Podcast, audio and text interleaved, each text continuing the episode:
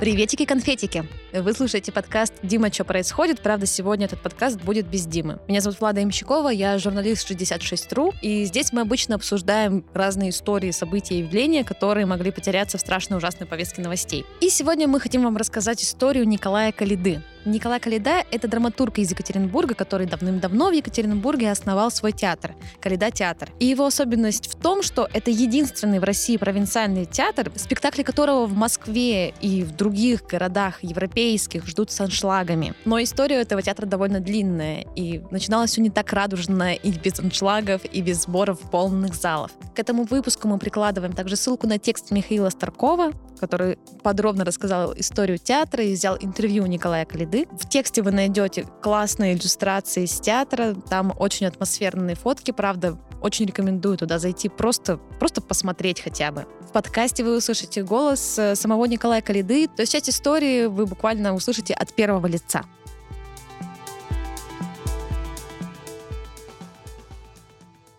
Вся эта история началась в 1983 году. Актера Николая Калиду тогда выгнали из Свердловского академического театра драмы за пьянство и почти сразу зачислили в литературный институт. Здесь он 6 лет учился на заочке на отделении прозы у писателя Вячеслава Шугаева. Наставник говорил Калиде, не ходи в драматурги, это не твое. Но, несмотря на такие предостережения, пьесу «Игра фанты», которую Николай написал на третьем курсе, за два года поставили 100 театров в России и за границей. Я был нищий, как собака, и на меня обрушилась лавина денег в то время, в советское время РАО платила все. Я шел, у меня деньги из карманов падали. Я из однокомнатной квартиры переехал в трехкомнатную. Потом я приехал в пятикомнатную. Потом я поехал в Германию. Потом я стал писать пьес. Поехал в Германию на два года. Жизнь удалась. За последующие пять лет Николай Калида написал еще два десятка пьес. А после немецкая театральная академия Шлёс Солютюд устроила Калиде творческий отпуск.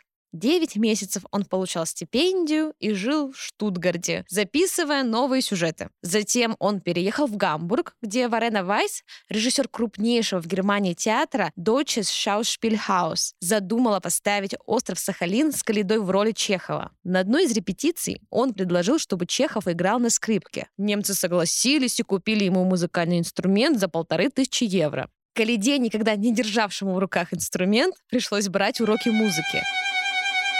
После ежедневных с утра до вечера тренировок он научился исполнять романс, который звучал в спектакле лейтмотивом. Но Вайс решила, что образ вышел избыточным. Вместо острова Сахалин персонаж со скрипкой появился в пьесе «Полонез Агинского», написанной тогда же в Гамбурге. По словам Калиды, в Германии он увидел, как театр соединяет несоединимое. Диалоги персонажей, песни, пляски, пантомиму, балет, кино и вообще все, что может удержать внимание зрителей. С этой мыслью он приехал в Екатеринбург, вернулся в драму, но теперь режиссером и за 10 лет поставил на большой сцене 6 своих пьес, русскую народную почту Багаева и Ромео и Джульетту Шекспира. Но в то же время за кулисами шли конфликты с директором театра, актерами и техническими техническим персоналом. Калида считал, что в государственном учреждении режиссеру не дают спокойно работать. Короче говоря, это постоянная вот эта вот война с дирекцией, с цехами. Это было невыносимо просто, потому что это раздражало и бесило страшно. Мало того, тогда я вот шел по театру, я помню, идешь по коридору, а со мной не здороваются люди. Большая часть трупы со мной не здоровы, просто терпеть меня не могли.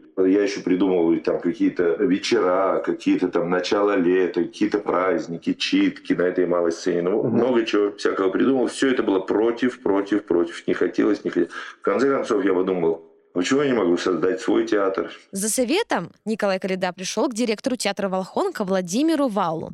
Тот дал ему устав некоммерческого партнерства, которое могли создать два учредителя, и напутствие – не брать в компаньоны человека из богемной среды чтобы о финансовых делах в театре никто не знал. Иначе предупредил Вал, едва появятся лишние деньги, сразу, сразу же подоспеют желающие делить их по справедливости. Некоммерческое партнерство «Калида Театр» зарегистрировали 4 декабря 2001 года, в 44-й день рождения Николая Калиды. После презентации в Доме писателей на Пушкина он еще год делал совместные проекты с театроном. Там же запустили первый субтеатр «Калькус представления в Стокгольме», где зрителей кормили и развлекали. Калида рассчитывал, что власти выделят театру помещение. Знакомые устроили ему встречу с мэром Аркадием Чернецким, но договориться им не удалось. Вдруг в мае 2004 года Калиде позвонила Любовь Макарова из Центра молодежной поэзии. Вдруг в какой-то момент звонит мне вот из этого подвала на Ленина 69 театра поэзии, звонит, значит, вот эта Макарова Любовь и говорит, я слышал, что вы ищете помещение для театра. Вот у меня есть помещение. Приходите. Я жил тогда на Ленина 54, корпус 5. Речь шла о подвале в здании Краеведческого музея на проспекте Ленина 69, дробь 10. Если вы были в Екатеринбурге, вы, скорее всего, представляете это здание. Оно находится в центре города, рядом с городком чекистов и гостиницей «Есеть». Из-за долгов коммунальщикам театр «Мы» сидел без электричества. Я говорю, здрасте, а что у вас света нет? Вы знаете, у нас нет света уже полгода. Мы не можем заплатить за электричество. А сколько надо заплатить за электричество? 25 «А, тысяч. Она сказала так, как будто это было 2,5 миллиона. Я сказал, да, да, пожалуйста, вот 25 тысяч у меня было в кармане. Мне было это что насрать. Значит, я дал эти 25 тысяч. На следующий день там загорелся свет. Я пришел, начал смотреть все уголки. Везде засрано, везде все плесень, вода стоит по колено, значит, там в этом вот. Я говорю, а что вода стоит? А вот когда делали все это, изоляцию какую-то, они там сказали, гидроизоляцию неправильно делали, когда дождь, все, там вода стоит. После этого он сказал, нас это не пугает. Ремонт, мебель, световая и звуковая техника обошлись ему в 20 тысяч евро. За аренду и коммунальные услуги театры условились платить поровну. Каледа говорит, что никого из актеров не приглашал. Все пришли сами. Василина Маковцева из Театрального института, Олег Ягодин и Тамара Зимина из драмы, Сергей и Светлана Колесовы, Татьяна Бунюкова, Сергей Федоров и Антон Макушин из Театрона. 2 августа Каледа театр открыл сезон премьерой «Кармен жива». Чтобы заработать на жизнь, труп поддавала 50 представлений в месяц. В зрительном зале на 30 мест и в бойлерной, где показывали спектакль «Клаустрофобия». Конфликта творческих коллективов ничто не предвещало, но он случился. В ноябре Макарова предложила театру съехать. К тому времени областное министерство по управлению госимуществом, ну, если коротко, МУГИСО, пять раз увеличило арендную плату за помещение. У актеров и поэтов таких денег не было. Проблему каждый решал по-своему. Калида пытался убедить чиновников, что тарифы неоправданно велики. Макарова искала других арендаторов. И вдруг через полгода, значит, там Макарова сказала, нет, все, вы тут все сделали, давайте уезжайте, вы мне мешаете. Я почему вы вам мешаете? Мне надо проводить мои мероприятия. Ну, короче, там началась такая война, которая длилась полтора года. Как рассказывает Калида, она пообещала подвал каким-то бандитам, которые придумали устроить там ночной клуб с пением стихов под гитару. Противостояние достигло пика к июлю 2006 года. В тот день актеры Калида театра пришли к запертой двери с надписью «Ремонт». Внутрь проникли через окно. Для этого Калиде пришлось сломать решетку и разбить стекло. В зрительном зале их ждали обломки сцены и испорченный реквизит. Какой же это ужас. Когда мы вошли, я помню, все-таки нас пустили туда, в этот театр, и сцены, которую мы сами сколотили, сделали, ее вот так топорами кто-то от злобы, что ли, взяли, расколотили ее просто в щепки. Не то, что там разобрали, распилили еще. Просто вот человек какой-то брал колун и бил, бил топором все в щепки. Сцена, и мы так все встали, человек 30 нас было тогда стали плакать, все стоим и плачем. Потому что для артистов мы все очень сентиментальные люди. Мы всегда, если выступаем где-нибудь, где бы это ни было, в Москве, там, в Питере, во Франции, когда мы уезжаем, то всегда приходим на сцену, сыграли там спектакль, и сцену целуем.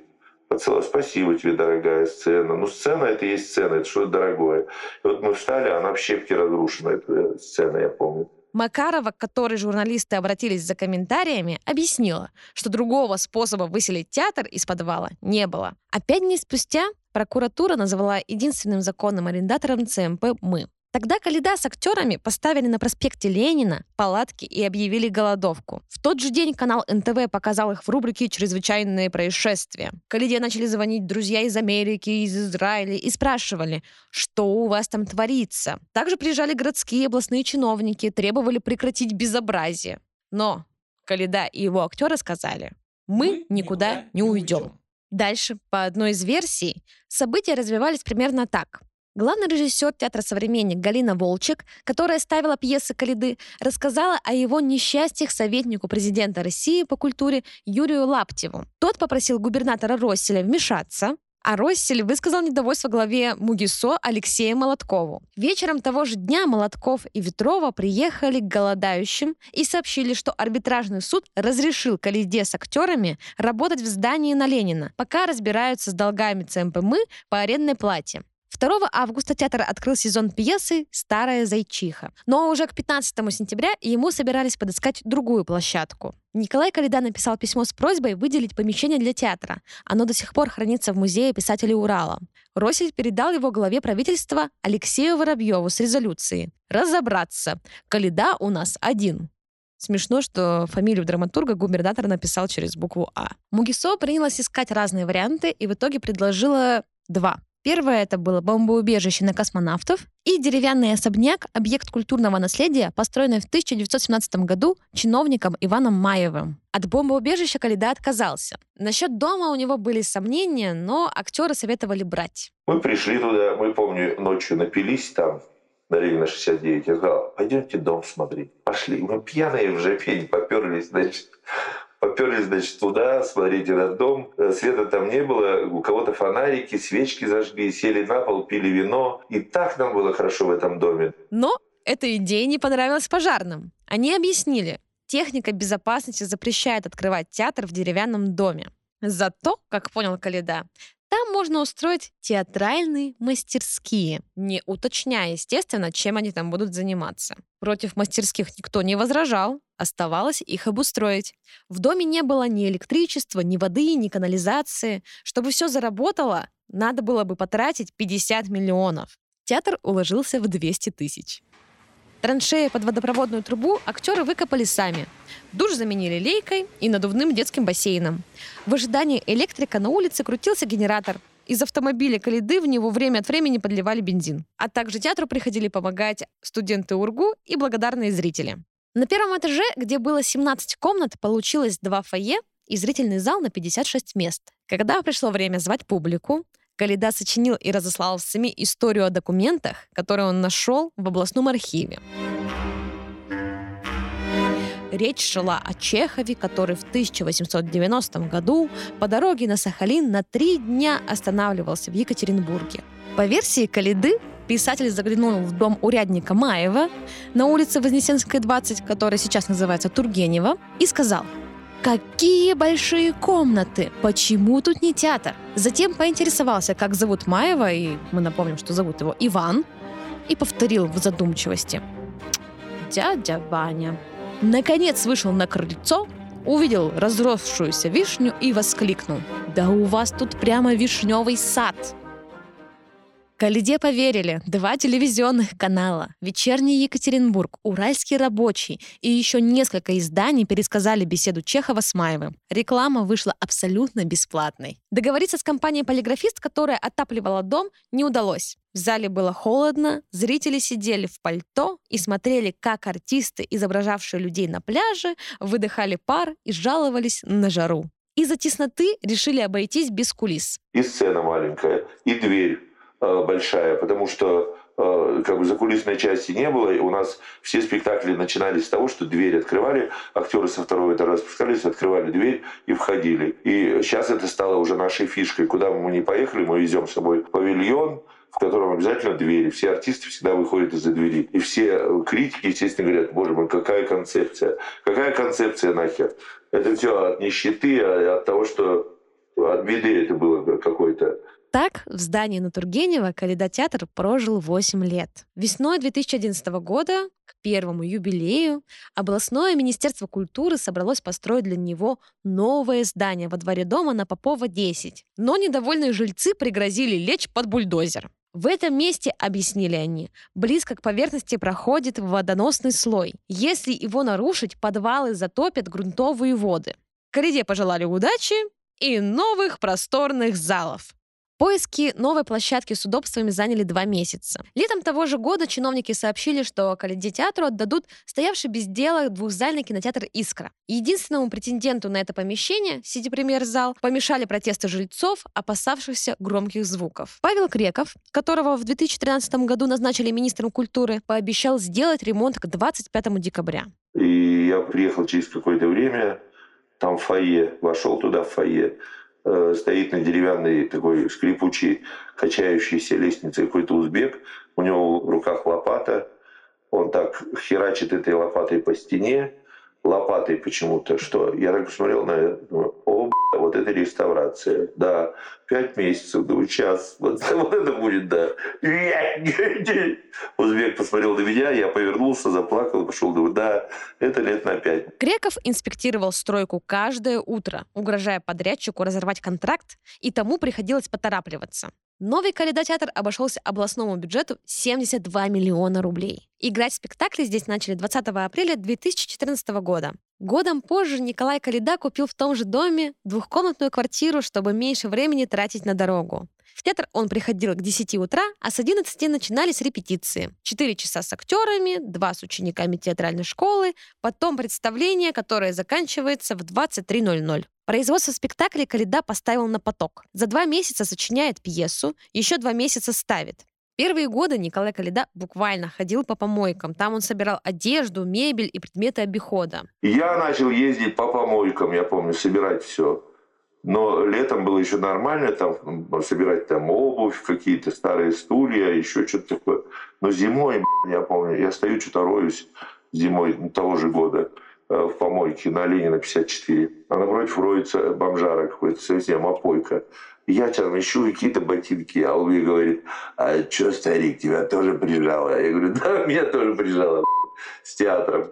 Со временем в гардеробе театра появились уникальные вещи, которые он теперь может давать на прокат. В 2008 году, когда оставили пьесу «Безымянная звезда», театр объявил, что собирает венские стулья, керосиновые лампы, старые телефонные аппараты и швейные машинки в обмен на билеты.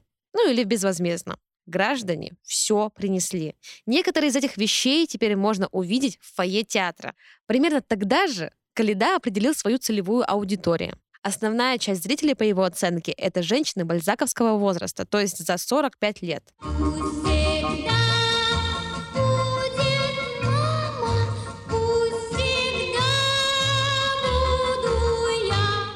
С Галиной Волчек, главным режиссером «Современника», Калида познакомился на Филиппинах. Ну, правда, по другой версии в Сингапуре, но какая разница. Тогда он путешествовал по миру на гонорары от игры в фанты. Волчек прочитала его пьесу «Мурлин Мурло» и в 90-м году поставила ее у себя в театре. А пять лет спустя добавила в репертуар комедию «Мы едем, едем, едем».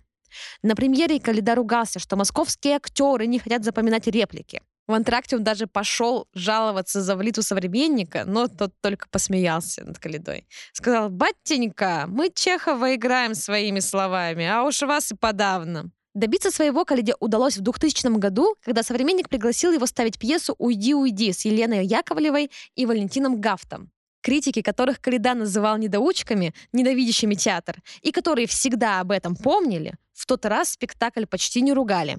Говорили, автор создал реальность, где тоску чеховских интеллигентов подхватили провинциальная кассирша и брачный аферист. Московские гастроли Каледа театра начались в 2006 году. С первых спектаклей, которые проходили на малой сцене «Современника» и в центре Мейерхольда, половина зрителей уходила. В других местах, скажем честно, было не лучше. Питерские зрители кричали «позор», в Перми Калиду обещали поймать и убить прямо на вокзале, если он еще раз приедет.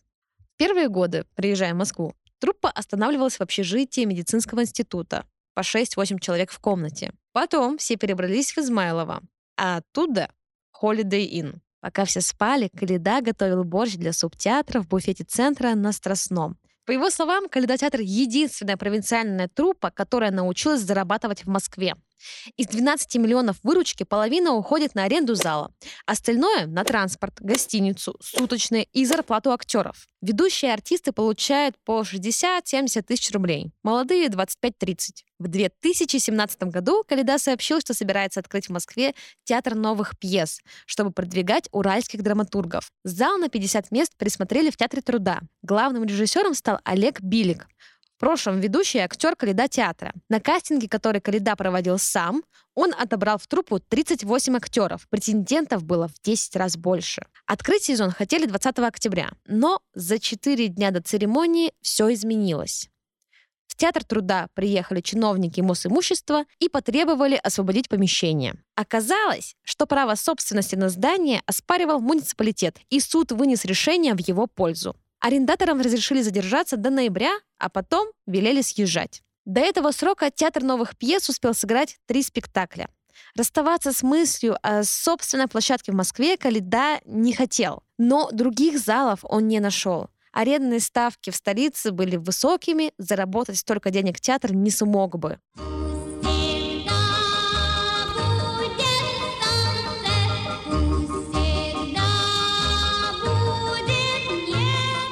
Алексей Серебряков мог сыграть в комедии «Группа ликования». Калида почти месяц репетировал пьесу с московскими актерами театра драмы, но проект свернули. Несколько позже Серебряков познакомил Калиду с продюсерами Антоном Лошаком и Еленой Герасевой которые возили на гастроли во Францию театр Вахтангова и мастерскую Петра Фоменко.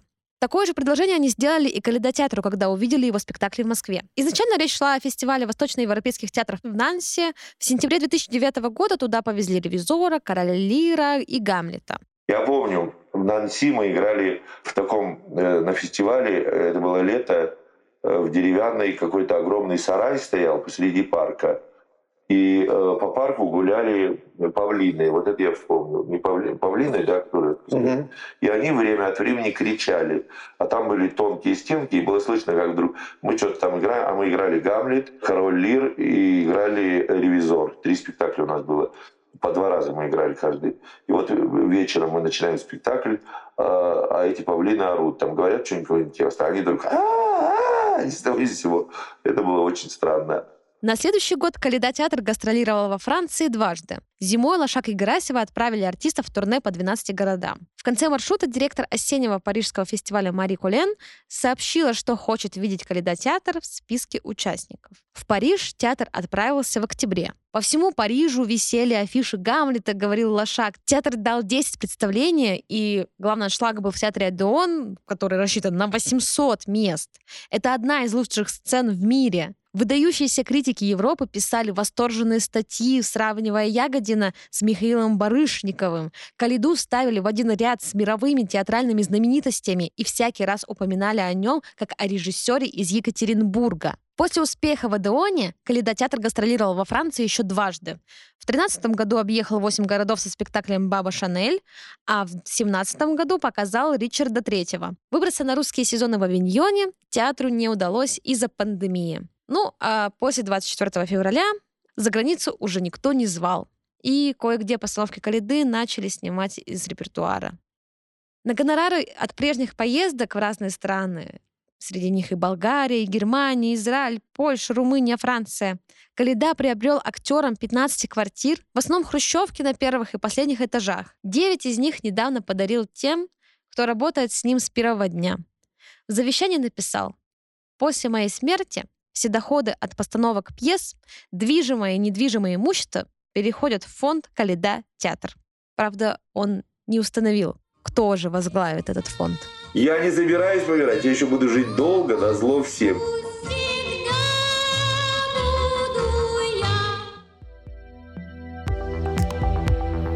Спасибо, что дослушали этот выпуск до конца. Мы вас очень сильно просим писать нам, пожалуйста, давайте нам фидбэк, нам это правда очень важно, нам этого очень не хватает. Пишите нам на всех аудиоплатформах, во всех соцсетях, где вы нас найдете. Что вы думаете? Как вам вообще нравится, не нравится? Мы готовы и к критике, если что, потому что мы хотим становиться лучше для вас, создавать что-то интересное важное для вас. Ну и, конечно же, ходите в театр, не только в Каледа театр, но и в него тоже, если у вас будет такая возможность. И услышимся с вами через неделю. Пока-пока!